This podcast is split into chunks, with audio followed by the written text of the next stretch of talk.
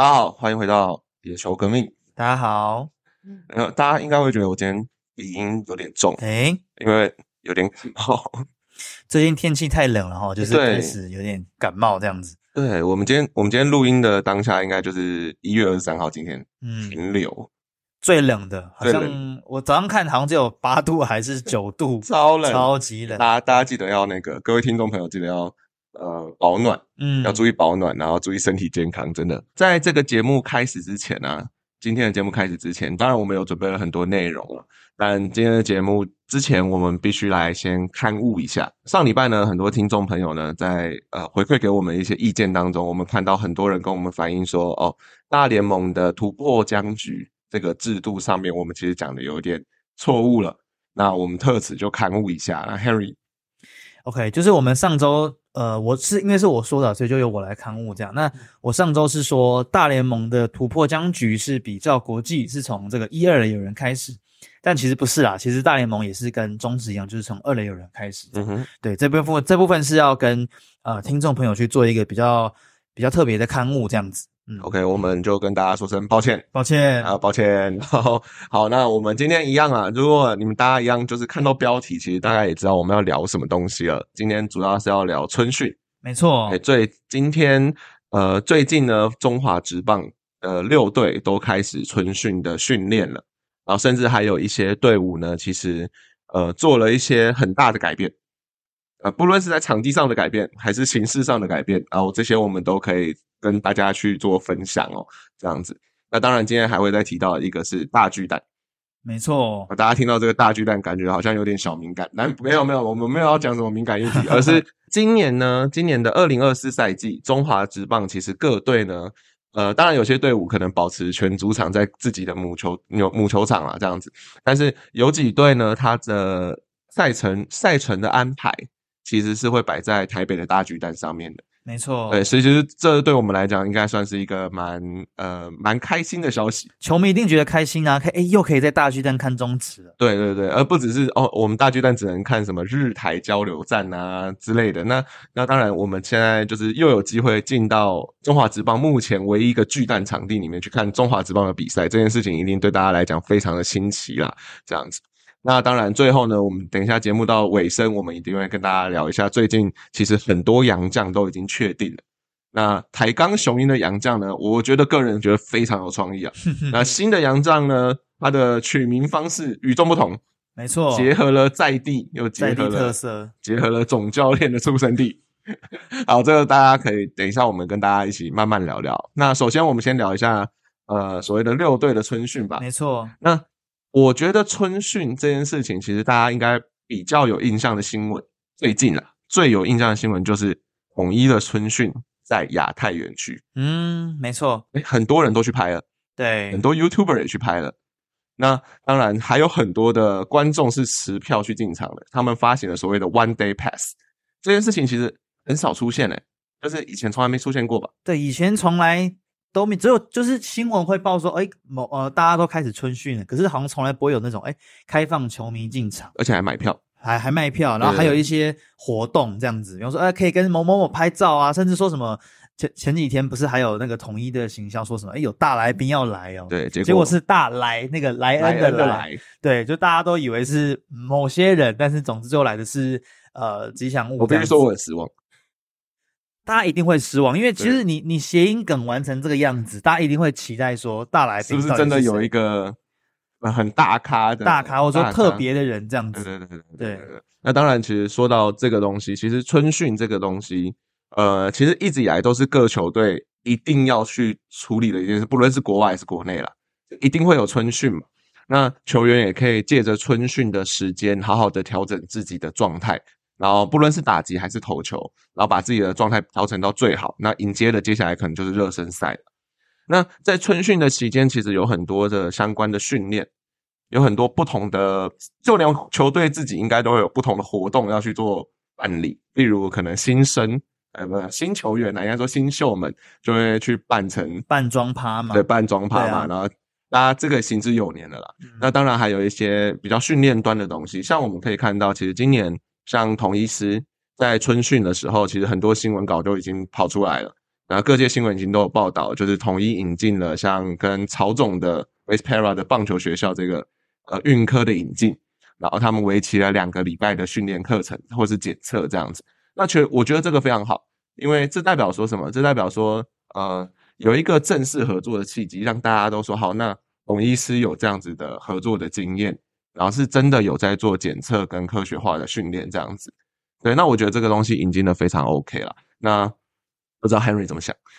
嗯，对我我是觉得就是确实啊，因为春训本来就是一个呃，我觉得对于球员来说是他启动一个非常非常好的时候，尤其是像呃，因为像我自己在收集资料的时候，我就会看到，我就查很多过去春训的新闻，然后大家我不知道球迷朋友猜可以猜猜看，提到春训第一个出现的关键字是什么？其实都不是训练哦，是减肥，真的就是很多一大堆新闻都会说什么啊。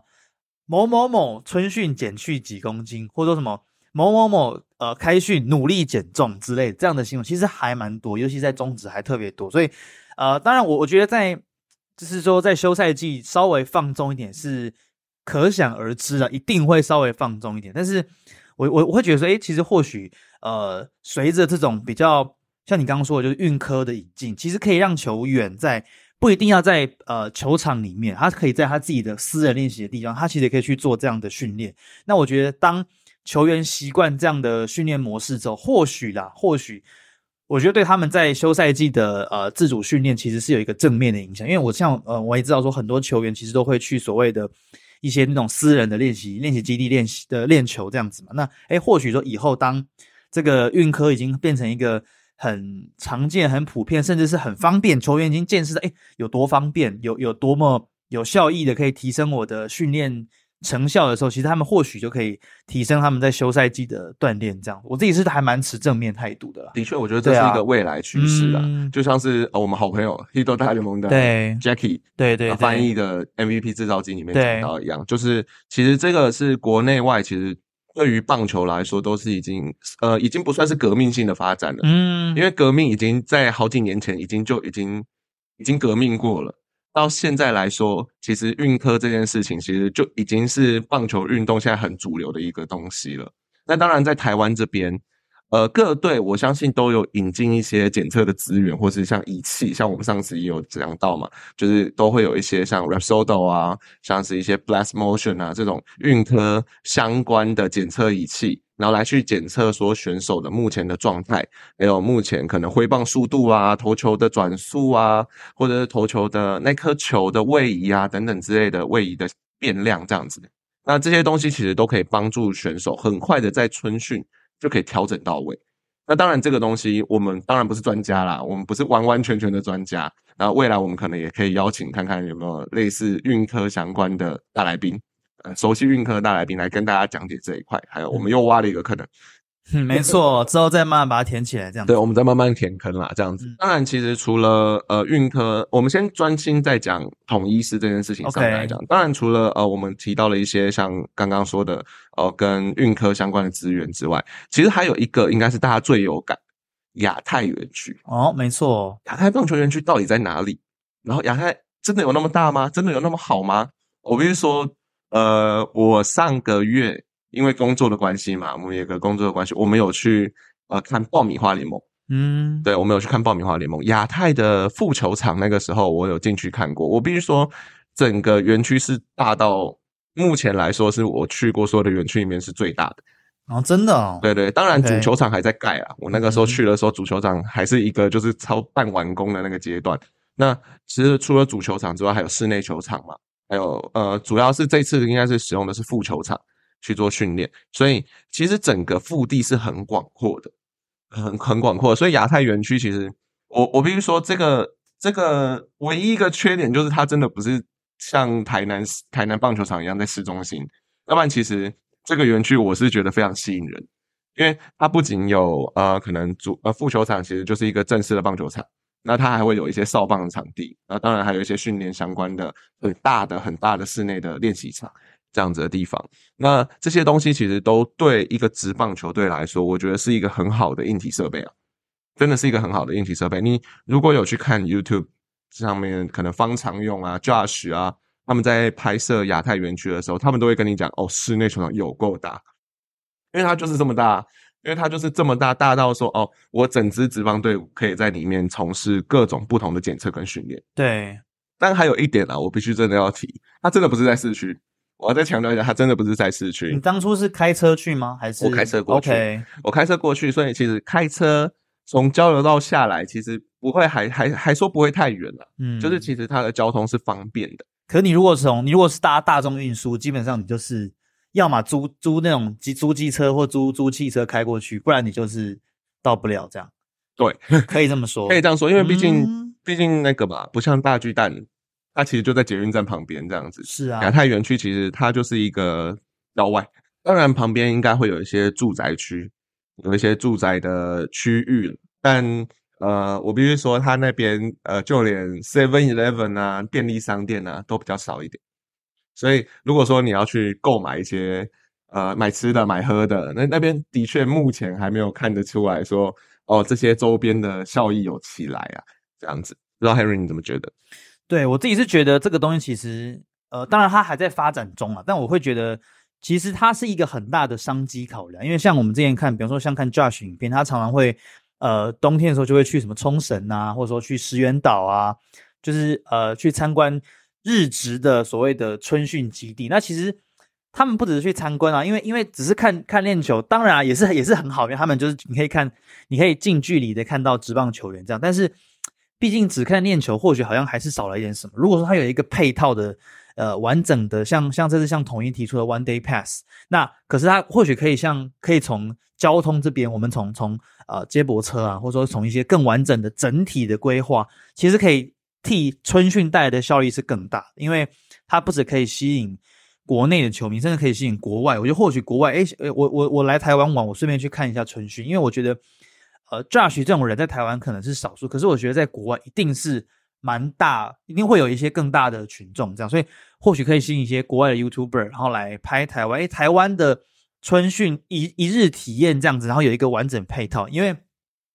尤其我觉得对以外国人来说，其实他们不太可能开车或租或骑车过去，那他们一定就是想办法搭可能。呃，接驳车或甚至搭计程车，应该会计程车会比较大宗了。那诶，如果其实你可以做一个接驳车，这样他们在宣传、他们在拍影片的时候，其实都会有更正面的效果。这样，然后也会让整体的行销我觉得更好。因为对啊，像我自己如果作为一个棒球迷，诶，可以去参观春训，何乐而不为？就是你在冬天的时候，你没有棒球看，可是你还是有一个这样的顺便去玩。然后甚至是因为像台南这么多这么多美食，那你如果再再再再更大一点，OK，我把我把春训跟一个所谓的套装行程，台南套装行程包在一起，其实诶听起来好像还蛮不错的哦。听起来很棒，而且统一还办了很多相关的活动。嗯，其实呃，像什么玉木鼠，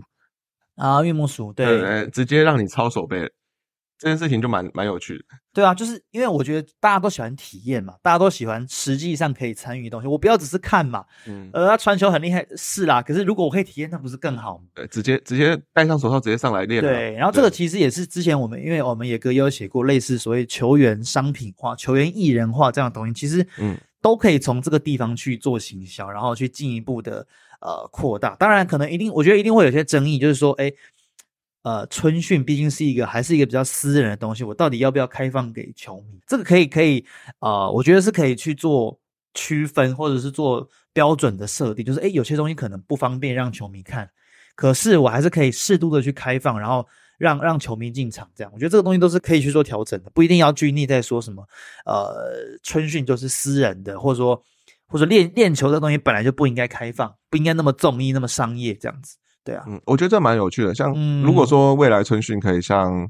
呃，假如说把球员分级一点，像什么王牌投手可能有古林瑞阳好了，呃够够大咖了吧？呃古林瑞阳要牛棚的时候，哎，那个 One Day Pass 可能要升级到 One Day Pass Premium，啊，对对对对，你就要再多付可能多少钱，你才能去古林瑞阳的旁边牛棚去看去摄影。给他一个特别，比方说什么 VIP 时间，对对对对对对，今天是古林瑞阳哦，你如果要来就是 VIP，然后可能会就是对加多一点钱什么之类的。对对，那种 VIP 的投手，我们把它聚在一起，那个时候牛棚的话，那一定很壮观嘛。那那个壮观，我多付我多我多付一点钱，我也会愿意去看的、这个就是还蛮有趣的一点，就是大呃大联盟春训，其实我觉得大家也是冲着这些一一线的球星去看的啦。绝对是啊所以春，训有很多东西可以去做发展跟呃周边的效益的去做思考，说还有没有什么其他的计划可以进行这样子。对，我觉得这蛮有趣的。那当然，其实除了你刚刚讲到的，呃，春训就是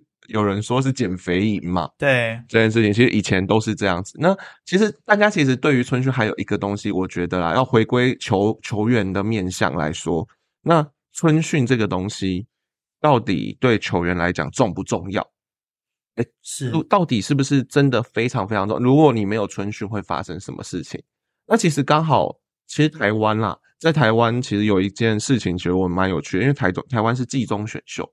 OK，对，台湾是季中选秀，所以很多旅外的也要投入选秀的行列。所以就像是旅外的球员好了，那他如果说呃，可能去年的赛季，假如二零二三年赛季结束了，像吴念婷去年去年的赛季结束了嘛，在去年年底的时候，赛季结束之后回来台湾，那今年很有可能参加中职的选秀。那呃，这个有一个半年的时间，他应该要怎么样去处理他的呃训练上面的问题？像去年其实林志伟有遇到相同的问题啦。那今年吴念婷其实选择哦，先去业余的全日运动，诶，先去做训练或是初赛等等的，然后签了一个半半年的，可能是一个呃待在那边半年训练的期间这样子。那最后再投入中职选秀，那这件事情其实我觉得就也反映出来一个，就是像这种选手，他就不会经历完整的春训。也就是说，他没有一个完整的程序去去去去去出赛了。应该说去训练，去保持自己的状态，然后最后才去投入职棒的比赛。那这个东西你觉得会有什么样的影响？嗯，我觉得或多或少一定在他的手感上面，其实一定都会有影响。因为其实呃，我觉得任何其实很很明显啦，像那种呃，比方说第一场热身赛啊，那种官方热身赛会不会转播？其实你你稍微如果说有关注一下那个数据的话，比方说你从一些境界，例如说球速，例如说控球。例如说转速这种东西，就是其实那个落差是很明显，你很明显看到这个人哦，他他最近吃很好，最近过很好哦，不能说变差，但就是说那个状态一定不在不在那个之上。那尤其是其实职棒赛场上是一个非常呃高张力的比赛，尤其你如果在季中才投入的话，那个影响是更大。就是如果 OK 啊，你跟着大家一起开季的话，或许还好一点点，可是那个强度毕竟是没有的。就是我觉得这个。尤其棒球又是一个像打者，他是一个非常需要呃进入节奏的一个一个一个一个事情，所以其实嗯，我觉得没有完整春训，不管是在手背上就丢球的感觉，或者说打击的手感，其实都会有蛮大的影响所以才会有去年，比如说像是呃二零二二年的李宗贤，他也是说呃，因为他可能因为手手伤的关系，他没有完整春训，那导致他在呃。在一个相对比较不熟悉的游击防区，其实他就造成了比较大的失误的情况出现，所以这个是我觉得是一定会有的，因为你你这状态就是没有调整好嘛，那直棒不可能等你嘛，大家都这么这么残酷，所以那一下去，其实就算是顶尖的直棒球员，还是很难进入状况。你知道，像我们刚刚讲到林子伟嘛，对，林子伟就是呃，他也没有完整的春训，他是呃下半季加入进来，但是大家会视他为集战力。那这个集战力这个东西其实就很复杂，因为大家也知道林志伟其实去年下半季打的真的没有很好。以成绩来看的话，他去年下半季进来之后，然后他是不是就被乐天桃园直接推上了一线呃一军的火线？没错。那他的 OPS 只有五乘五四，也就是 OPS Plus 只有六十一的情况之下，其实他其实打击状况就没有发挥的很好，而且又出现了其实呃还蛮多次的失误了。那我个人会觉得说这个。春训这个重要性哦，那呃，像今年我们可以观察说，林志伟其实现在也应该至少乐天那边有一个完整的春训的呃过程规划。对，嗯，那接下来可能会有什么？看接下来可能就可以观察他开季的时候的表现，因为就像你说，打者其实就是要喂给他打席，他需要保持打击的手感，这个东西是需要慢慢的去累积的，然后要透过初赛，要透过呃大量的训练，然后才能。让他的棒子重回火烫的那种感觉，所以这个东西就是很很很复杂啦，应该这样讲。春训这个东西的重要性，我觉得它一定是有的。但就像你说的，他有可能是因为旅外回来，所以哦，我少了春训那段时间，直接下半季直接上；也有可能是因为受伤，所以我赶不及，我们赶我们赶不上开季。对，当然也有很多例子，当然我这边只是举一个林志伟的例子，让大家知道说哦，我觉得春训是很重要的。但是也有很多例子是。哦，他可能没有经历春训，结果进来之后又打得非常非常好的，也是有可能啦。对对，那种伤愈复出的打得非常好的也是非常有可能。像我随便讲，像去年其实呃选秀会也是有一个很厉害的呃名演嘛，王念好，王念好他其实也没有春训啊，他可是他是高中选秀就直接选进来，但经过了呃好几个月，当然选秀过了可能两三个月之后，到了十月才开始出赛，诶，他也打出了三乘三三的打击率。其实，在这个东西上面来说，我觉得。呃，也不是说我要反驳我前面的立场，而是说我要跟大家说的是，春训其实对于选手的调整是非常重要的。而任何选手在上一军的火线散场的时候，在前线的时候，他应该都要有一个完整的时间去做规划跟调整，而不是说哦，我直接上来我就直接丢你上去这样子，因为没有一个选手那么厉害。因为毕竟台湾义军其实非常非常竞争的这样子。对我只是想这样跟大家 说这件事情。不过我在想，王念好会不会是因为他其实？高中的初赛还蛮多，尤其是他也刚打完 U 十八，就他的也有可能是他的他的整体在在状态内的那个情况，我觉得是比较好一些。而且十月份其实富邦的战绩其实没有那么重要，就是完全无压力啊。他就是一个他在一个相对无压力的状态下上场，那其实就是尽量的去发挥他的状态。我觉得这或许也是他相对来说，哎，打的好像还可以的一个原因。啊，比不错，对对。我觉得今年第二年就可以马上观察看王念好的。职棒二年级会是打成怎么样？我觉得王念好跟林家伟都蛮值得注意的，对，因为这两个新秀，其实在呃光是进来的几个月呃几个月之内，就有一个上一军的一个备受期待的角色定位在那个地方，所以明年开始，今今应该说今年啦，今年二零二四年赛季开始，其实就是可以观察一下这些新秀的表现，因为我觉得这种高中生，如果说真的表现的很还不错。然后春训表现的还不错的话，那可能很有可能这种直棒的新秀嘛，应该说呃菜鸟，说不定第一年就有进一军的机会。没错，这个真的很难说。那当然，呃，除了春训的重要性之外，其实还要可以可以跟大家讨论一件事情，就是春训的时间啦，春训的时辰。那据我所知啦，台湾的春训好像比其他国家都还要来得早一点，是吧？对，因为我觉得这个，但其实有点无可厚非。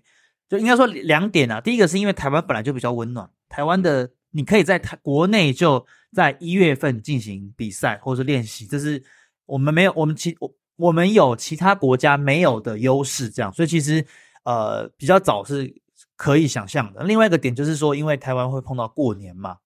因为像大家应该都知道，像最近郑宗哲他是准备要搭机返美嘛，那其实像这种旅美球员，他们基本上。除非他们真的已经站稳大联盟，但也也好像也没有了，就基本上一定是很很刻苦的小联盟球员。那基本上你只要旅美了，你就没有不可能在台湾过年，因为过年一定会冲到春训的时候。所以呃，台湾的这个过年的卡在中间，它势必会影响到整个春训，因为你不可能你不可能不过年嘛。但是它又卡在那，那怎么办呢？那我觉得不管怎么调整，其实都会影响蛮大。所以那个那个拉长，我觉得是好像是一个。必须得这么做，不然你就像像刚说的，就是会变成，如果过完年才开训的话，其实太晚，真的太晚了。那个匆匆的、匆匆的，呃，上紧发条那个东西，是对球员来讲，我觉得是没有好处。那一般来说，大联盟会是什么样子的春训？好，那因为像以二零二四今年来讲的话，他们最早的春训就是在二月二十二号开始。大联盟的春训就会通常会伴随着热身赛的开始，因为大因为大家大家应该应该知道，大联盟热身赛其实。那个场次是比中职多很多的，一队成就可能会达到十几场、二十场这样，所以是其实是蛮多的。所以他们大致上当然不可能二月二十二才开始练球，一定是从在那之前就开始练习这样子。不过这提到另外一个问题啊，就是因为很多人会说所谓的美式训练，就是说诶，好像其实在美国他们已经很习惯这种，我休赛季我一样是正常训练，我一样是自主训练，那我呃官方的聚在一起练球的时间，我反而是比较短的。我反而是 OK，我一直到二月底才开始聚在一起，大家一起团练这样子，然后很快的也就进入到比赛的状况之内。但是因为因为就那么竞争嘛，所以我会有很多自主训练的时候。那正式练球以外的时间，你不练没人管你，可是你不练就是被淘汰嘛，所以他们会被迫要去做训练。所以我觉得美国好像比较会走这个模式，这样子自己观察到可能会长这样子。因为毕竟其实自主训练的量其实应该也是蛮。重的啦，对，所以所以他们是呃团练的时间比较少，可是他们自己练的时间并没有比较短。但我相信台湾应该目前来说，我就就我们观察啦，就我们找到的资料来说，其实很多球员都在休赛季的时候也是自主训练是为主，然后而且是还蛮多去像你刚刚说的，可能呃外面的一些呃训练的基地跟机构，然后去寻求呃那边的教练的帮助，然后去做相关的自主训练调整。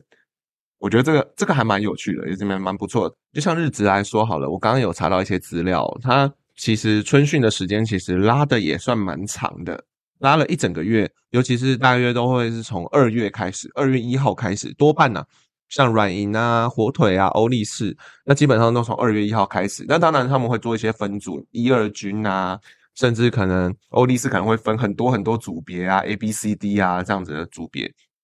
那当然，就像你说的，呃，日本的春训的规划跟美国的是不是又不太一样？我相信是一定是不太一样的啦。那当然，这种团练的时间什么时候，呃，要多久？那这些东西其实基本上就是教练团的专业啦，还有他们自己球团内部的规划是这样的东西。但是我觉得春训的时间的确，台湾呃亚洲这边的时间应该是会比大联盟那边还要再拉得更长一点点。但但我觉得像小联盟球员好了，你要他春训快一点，其实我觉得也也也没关系啊。基本上就是哦，就像你说的，其实大联盟春训可能会稍微短一点点。那其实像我刚刚就查到，像日本好了，日本的春训其实它也是差不多快一个月。从呃二零二二年的资料来看的话，其实各队其实基本上都从二月一号开始，一直到二月底啦，所以这个春训的时间也是整整一个月。那当然，这个整整一个月，它的密集程度，还有它的每一天训练的量啊，等等的，要冲多少，这个东西，我觉得每一个国家，甚至每一个球团可能都不太一样，要看风格啦。所以其实每一个春训的时间长短，当然在亚洲这边看起来会是比较长的，在美国那边看起来应该是比较短的，的确啦，这样子。好，不知道大家对春训还有没有什么其他的问题啊？如果说有其他的问题，其实很欢迎说哦，在留言这边来跟我们一起讨论。春训其实很多问题可以解答啊，因为毕竟这春训就是球员训练的过程嘛，所以其实很多人会，很多听众朋友，包括我们球迷朋友，其实都会很好奇说球员到底在春训做了什么事情。这样子，那当然，呃，我们刚刚讲了一大堆统一啊的春训，因为这是因为统一今年去亚太话题度真的是比较高了，真的真的真的是比较高了。那呃，其他队呢？那其他队会在哪里春训？对，像呃，我们知道最大家比较知道应该会是 OK，像中信他们一定是在他们屏东的园区嘛，屏东的太阳，对，然后味全就是在斗六，也是他们的主场之一对。然后呢，呃，台钢当然就是在这个青浦的国庆棒球场进行开训这样子。然后像富邦汉江，因为他们一一直以来其实都在嘉义的球场这样子。然后乐天其实也是在嘉义，他们今年是在嘉义县的棒球场开训这样。所以其实、对了，还是主要都集中在中南部比较多了。这也这也没这也是很正常，怕下雨怕太怕下雨啊，这非常正常，对，可以理解。像今天这么冷，可能就很不适合出来打球。这这对啊，今天这个这个应该没办法吧？对啊，，对啊。如果说大家还有什么春训的问题啊，大家也欢迎就是留言跟我们讨论看看。那我们呃如果知道的话，我们会尽量去找资料或者询问相关的人员，然后来去回答大家这样子。好，那讲完了春训哦，其实因为其实现在也差不多快二月了，其实中华职棒在四月就要开打了。那今年其实中华职棒的版图我觉得不太一样了。以前我们可能就是呃大家知道的，可能像洲际球场、像天母球场、像新庄球场，这些都是室外的球场。今年特别不一样，今年有大巨蛋。今年大巨蛋好了，其实各队很多都会去询问看，我可不可以在大巨蛋举办我的主场赛事，这样子。那就我们现在知道的啦，那其实其实有至少四队会安排大巨蛋的赛事，除了富邦跟跟乐乐天天，对，嗯除了富邦跟乐天之外，其他的队伍或多或少都会把一些主场赛事移到大巨蛋去做举行。我觉得这个很重要，因为大巨蛋能容纳的是现在目前所有球场里面最多的人数。而且是远远超过嘛，它是比其他所有的球场都还要多，非常非常多。所以其实不管是怎样啊，以球团经营的角度来说，我只要去大巨蛋，人噱头够嘛，然后人一定会进来嘛，那那那这场基本上，就算今天的场租很贵很贵，那只要权衡之下能赚，那我一定会办。我觉得这是一个很重要的道理啊，尤其是台北台北这边，基本上只要大巨蛋有比赛，它已经变成是一个很像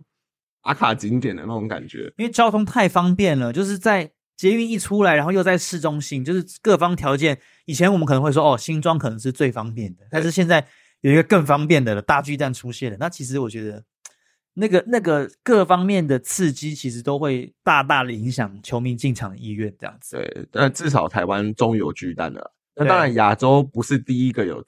呃，远雄大巨蛋不是第一个，台北大巨蛋不是第一个。不是。那当然还会有像东京巨蛋啊。福冈巨蛋啊，这些东西。那其实 Henry 这边刚 我们查了一些资料啦，然后我们大家也带大家来比较一下，说这每一个巨蛋的不同。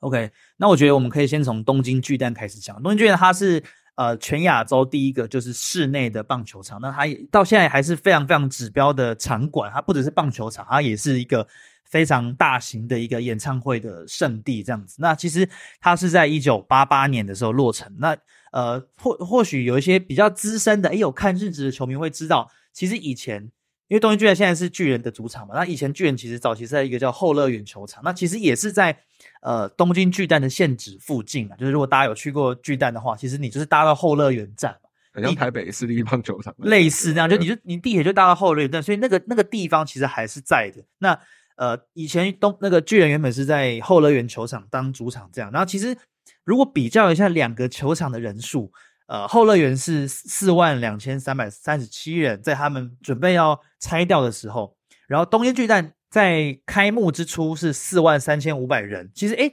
听起来好像总人数差不了多少哦。可是，当巨人队从后乐园球场搬到这个东京巨蛋之后，一口气增加了三十四万的入场。要知道哦，当时巨人已经是基本上已经是所有入场人数最多的球队。那在这么庞大的基数之下，它还可以增加三十四万人，这是非常非常惊人的数字。而且，并不是说啊，我我一年这个新鲜期过了之后就掉下去，也没有啊，就一直都维持在一个差不多三百。因为呃，在搬去之前，可能一年进场大概三百万人左右，去了之后变三百三十万，然后之后几年一直都在一个三百五十万、三百四十万这样的上，其实都是维持不错的人数。那还有另外一个例子就是这个日本火腿嘛，大家现在知道的可能会是在。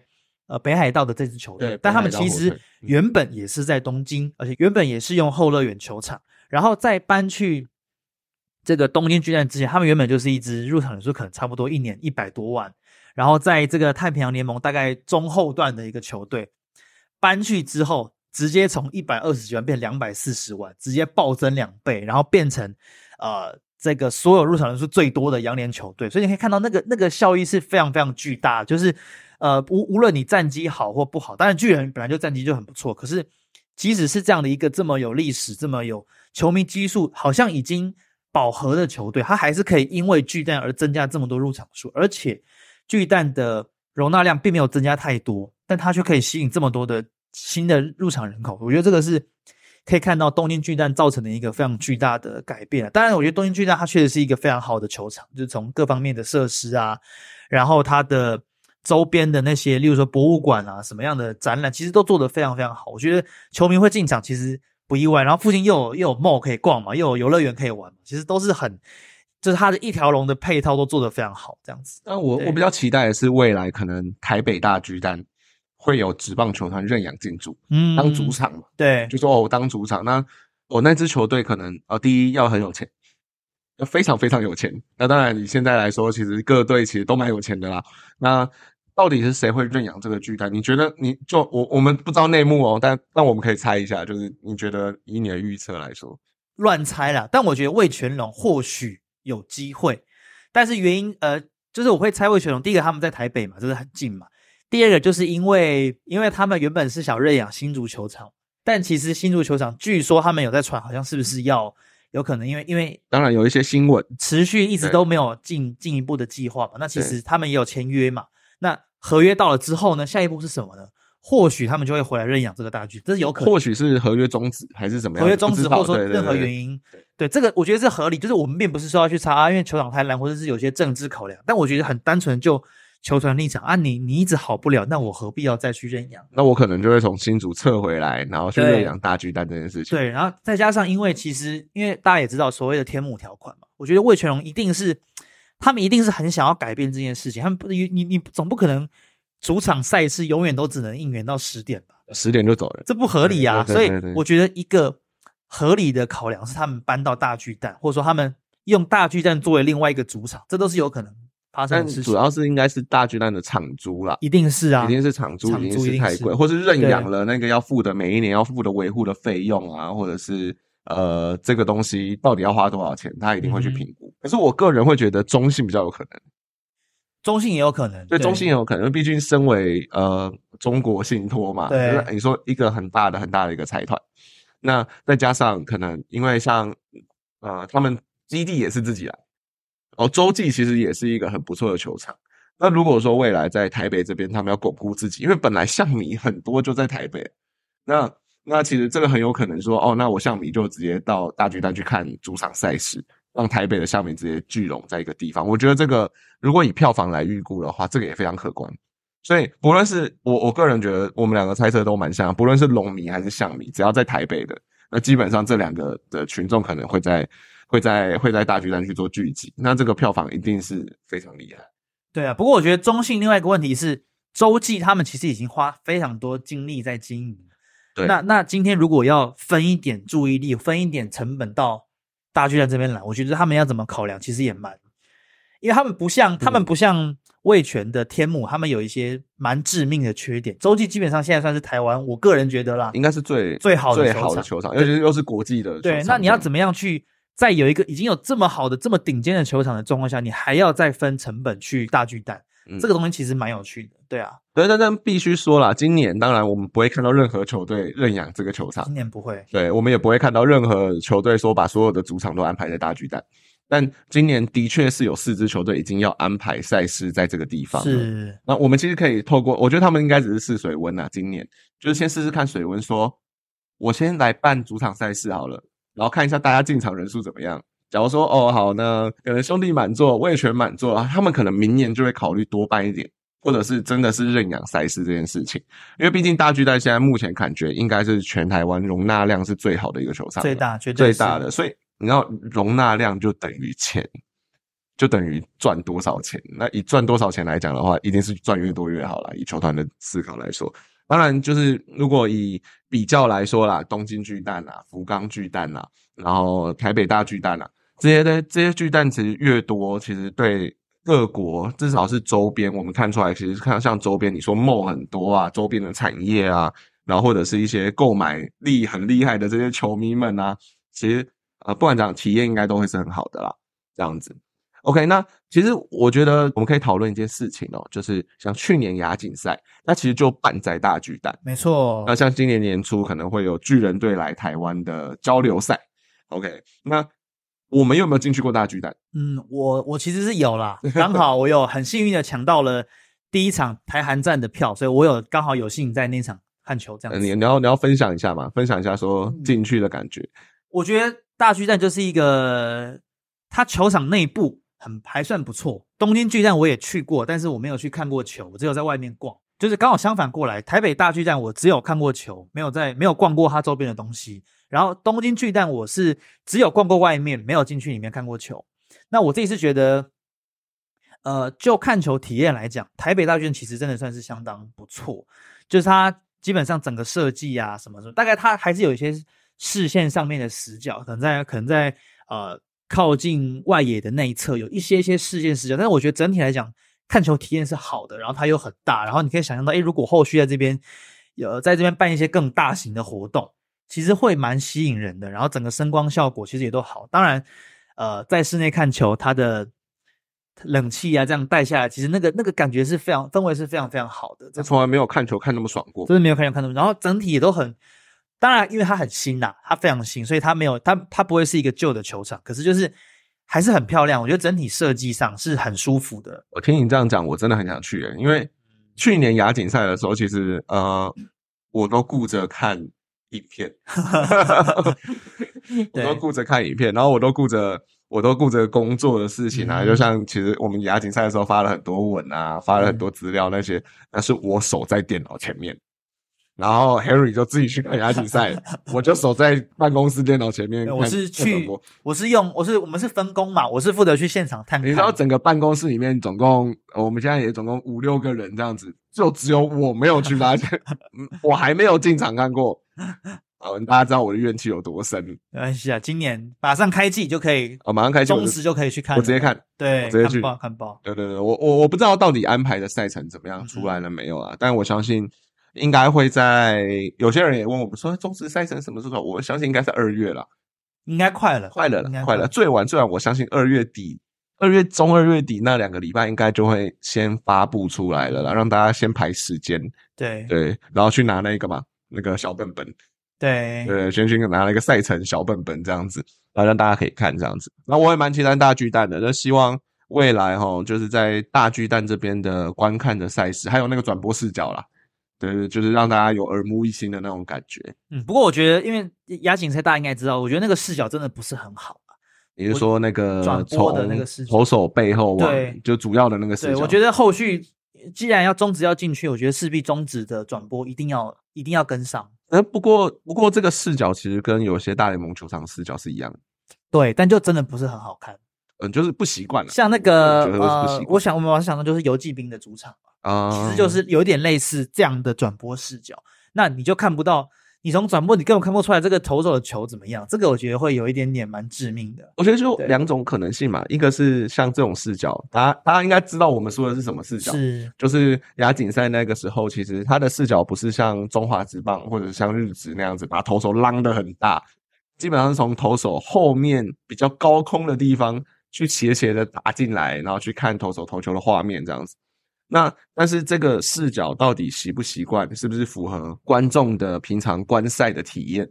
或者是看转播的体验的话，我觉得这个东西真的是要思考一下了。确实啊，对啊，尤其是这个视角，其实角度的问题，其实是绝对不可能抹灭的啦。没错没错对对对对，像呃，大家如果有平常看 CBBL TV 转播、哦，其实也常常看到，其实像像 CBBL 来说，还有日职来说，他们基本上会吸基本上会让投手在画面的稍微左边一点点。那大巨蛋这个视角很明显，它就是一直线了。呃，一直线了，所以这个还是会造成一些小小的不习惯。我相信一定会是这样了。然后未来可不可以很快的改进这件事情？那那可能就是看明年的中华职棒的赛事之后再来观察了。这样子，那我我必须说还是期待了。就我觉得，我觉得嗯呃，总而言之，我觉得大巨蛋还是一个很值得去的球场，对了，尤其是棒球迷，真的一定要去体验看看，对那是非常非常非常，我觉得你你等了等了好几年了。对啊，你在台湾可以这样子看球，其实真的蛮感动的。我必须说，当下真的是蛮感动。啊，就是大家记得票出来，赶快去买票，这样子。对对，帮中华职棒做一下业配的。好，我们讲完了大巨蛋哦，其实呃，最近其实也蛮多消息，就是各队的羊头其实都快到位了啦。当然，除了豪进可能也要离开之外，对，那其实有些新的羊头进驻啊，有一些呃各队其实都有签一些，像新旧羊头其实都有回来这样子。那这也是球迷因为因为羊头其实在中华职棒来说是一个蛮有代表性的存在啦，因为它可能影响战局是影响蛮多的。那当然，其实很多羊头进来，我们最这几天最让我眼眼睛一亮的，是一名叫做哈马星的羊头，这个真的非常特别。太特别了吧？哈马星是高雄的地名吗？没，错，高雄地名。是港口那边对吧？对对对对对，我记得哈马星是有游轮，是不是？对，然后也有轻轨站啊，轻轨站就是它的，啊它是原本是那个环状线还没有完工之前，它曾经是底站这样子。哦，所以它是一个呃旧地名啦，对，应该说呃，应该说现在也是哈马星啦，也是叫哈马星，那是就是一个地名这样子。那这个取名方式其实非常特别，特别到就是我们第一次看到有地名的地名的取名方式的羊头出来，以前有农药的已经就算很厉害了。那那现在又有一个哈马星出来，我不知道接下来台钢会承袭这个东西，然后可能明年像呃网站上面其实像 PDD 上面有些人就是说，那 Trevor Bauer 来的话，是不是要叫博尔？博尔，我觉得这个真的蛮有趣的，这个蛮有梗的，博尔吹佛博尔对这样子哦，哎，真的很厉害。所以如果说真的照这个方式走的话，那其实台钢接下来可能都要用地名去取羊头的名字。嗯那小野寺先生是不是要改一个名字之类的？嗯哼，对，那呃，其实这个除了名字之外啦，当然也可以跟大家稍微介绍一下这个羊头哦。他其实他本名叫做 Nick Markavicius，那他其实有三年的大联盟资历哦，尤其是在差不多呃一九年到二一年之间啦。然后他的他的数据呢，我们可以跟大家说一下，就是他一开始呢是在教师队，那后来呢转到了西雅图水手队。那他其实，在大联盟累积了其实有三十二场的初赛，然后总共 ERA 呢累计是六点一二，WHIP 呢是一点四八六。其实这个成绩呃不算好也不算坏了，就是说呃我是觉得防御率稍微高一点点，可毕竟是大联盟嘛。那接下来呢，我们可以从他的像 Baseball Savant 上面其实去找一下他的用球的球种会有哪些。呃，他是一名左投、哦，那他的四缝线直球的使用比例有到七十二点六 percent，所以可以看得出来，其实他就基本上用他的直球来去做主要的武器啦。那当然，剩下的可能还有一些 curveball，就是他的曲球、滑球，还有他的一些变速球这样子。嗯那这些比例都会稍微比较低哦，比较高的比例其实是他的曲球的部分了。那当然是他的左以左投来说，以左投来说，曲球跟四缝线直球的搭配，其实这件事情是非常合理的。对，对，以他的战术来说啦，那所以说，呃，我们反观中华职棒去年可能有的左投道伯格嘛，嗯就是，肯特嘛，然后德保拉嘛，当然除了德保拉可能。呃，比就是情况可能会比较不如呃前年的预期那种那么杀的身手之外，其实其他两位啊，很多很多的呃羊头只要是左投的，基本上在中华职棒压制打者的能力都还不错。嗯哼，真的都还不错。所以说，我觉得哈马其实很可以期待说他在台钢能投出怎么样的成绩，一定是的，并且是面对可能呃明年中华职棒的打者，到底应该要怎么解决他，到底怎么样对付他？我觉得这真的是一个呃可以去持续去关注他的发展啦。那当然，其实呃我们昨天其实在呃脸书上面也有看到一则小故事啊，一个专栏作家方祖涵大大，他其实去年其实在年底的时候，在美呃美国那边坐飞机的时候，刚好有遇到哈马星的父母父母，对对对，嗯那个时候哈马星的父母就认出来，呃，这位方祖涵大大他的呃帽身上穿的帽 T 上面印着台北市立棒球场，嗯，呃，也就是说我们真公跟梁蛇的 podcast 节目啊，真的很好听，大家可以去听一看，推荐一下，稍微夜配一下他们两位。那这个节目的一些 logo 跟一些设计这样子，然后他们有询问说，哎，他们的儿子其实现在在准备要去亚洲那边找找看有没有机会发展。那其实这就是一个很很偶遇的小故事啦，就今年就被台钢所签约了。那我也觉得这是一个，呃，也不能说冥冥之中吧，应该说就是一个很、很、很、很，这个巧合啦，就是一个很很不错的巧合。对，那当然对台湾来说，对台湾来说，就是希望他也可以跟其他的羊头一样，在台湾留下了很不错的成绩。希望啊，对，然后让台湾就是大家也要接受，对于这些羊头，我们也是都抱持着很欢迎的态度嘛，希望你们来刺激一下台湾的打者，对啊。好，那基本上今天的节目就到这边为止。如果大家有什么样子的意见，请欢迎到那个 Apple Podcast Apple Podcast，、其实在我直接在我们的脸书留言也是可以的对的，直接私讯我们，对对，都可以如果对于，因为前阵子其实很多人会来私讯我们，看看音质的问题啊、录、音的问题啊，我们有尽力在改善啦。然后希望这一集的音质啊、音量啊，就是大家可以接受这样子。那如果有什么问题的话，一样就像刚刚说的，留言或私讯我们。那也不要忘记去 Apple Podcast 帮我们点个五星评分，这样子。对，感谢各位的支持，真的感谢各位的支持，这样子。那今天的节目就到这边，那我们就下周见喽。我是阿俊，我是 Henry，大家下周见，拜拜。拜拜。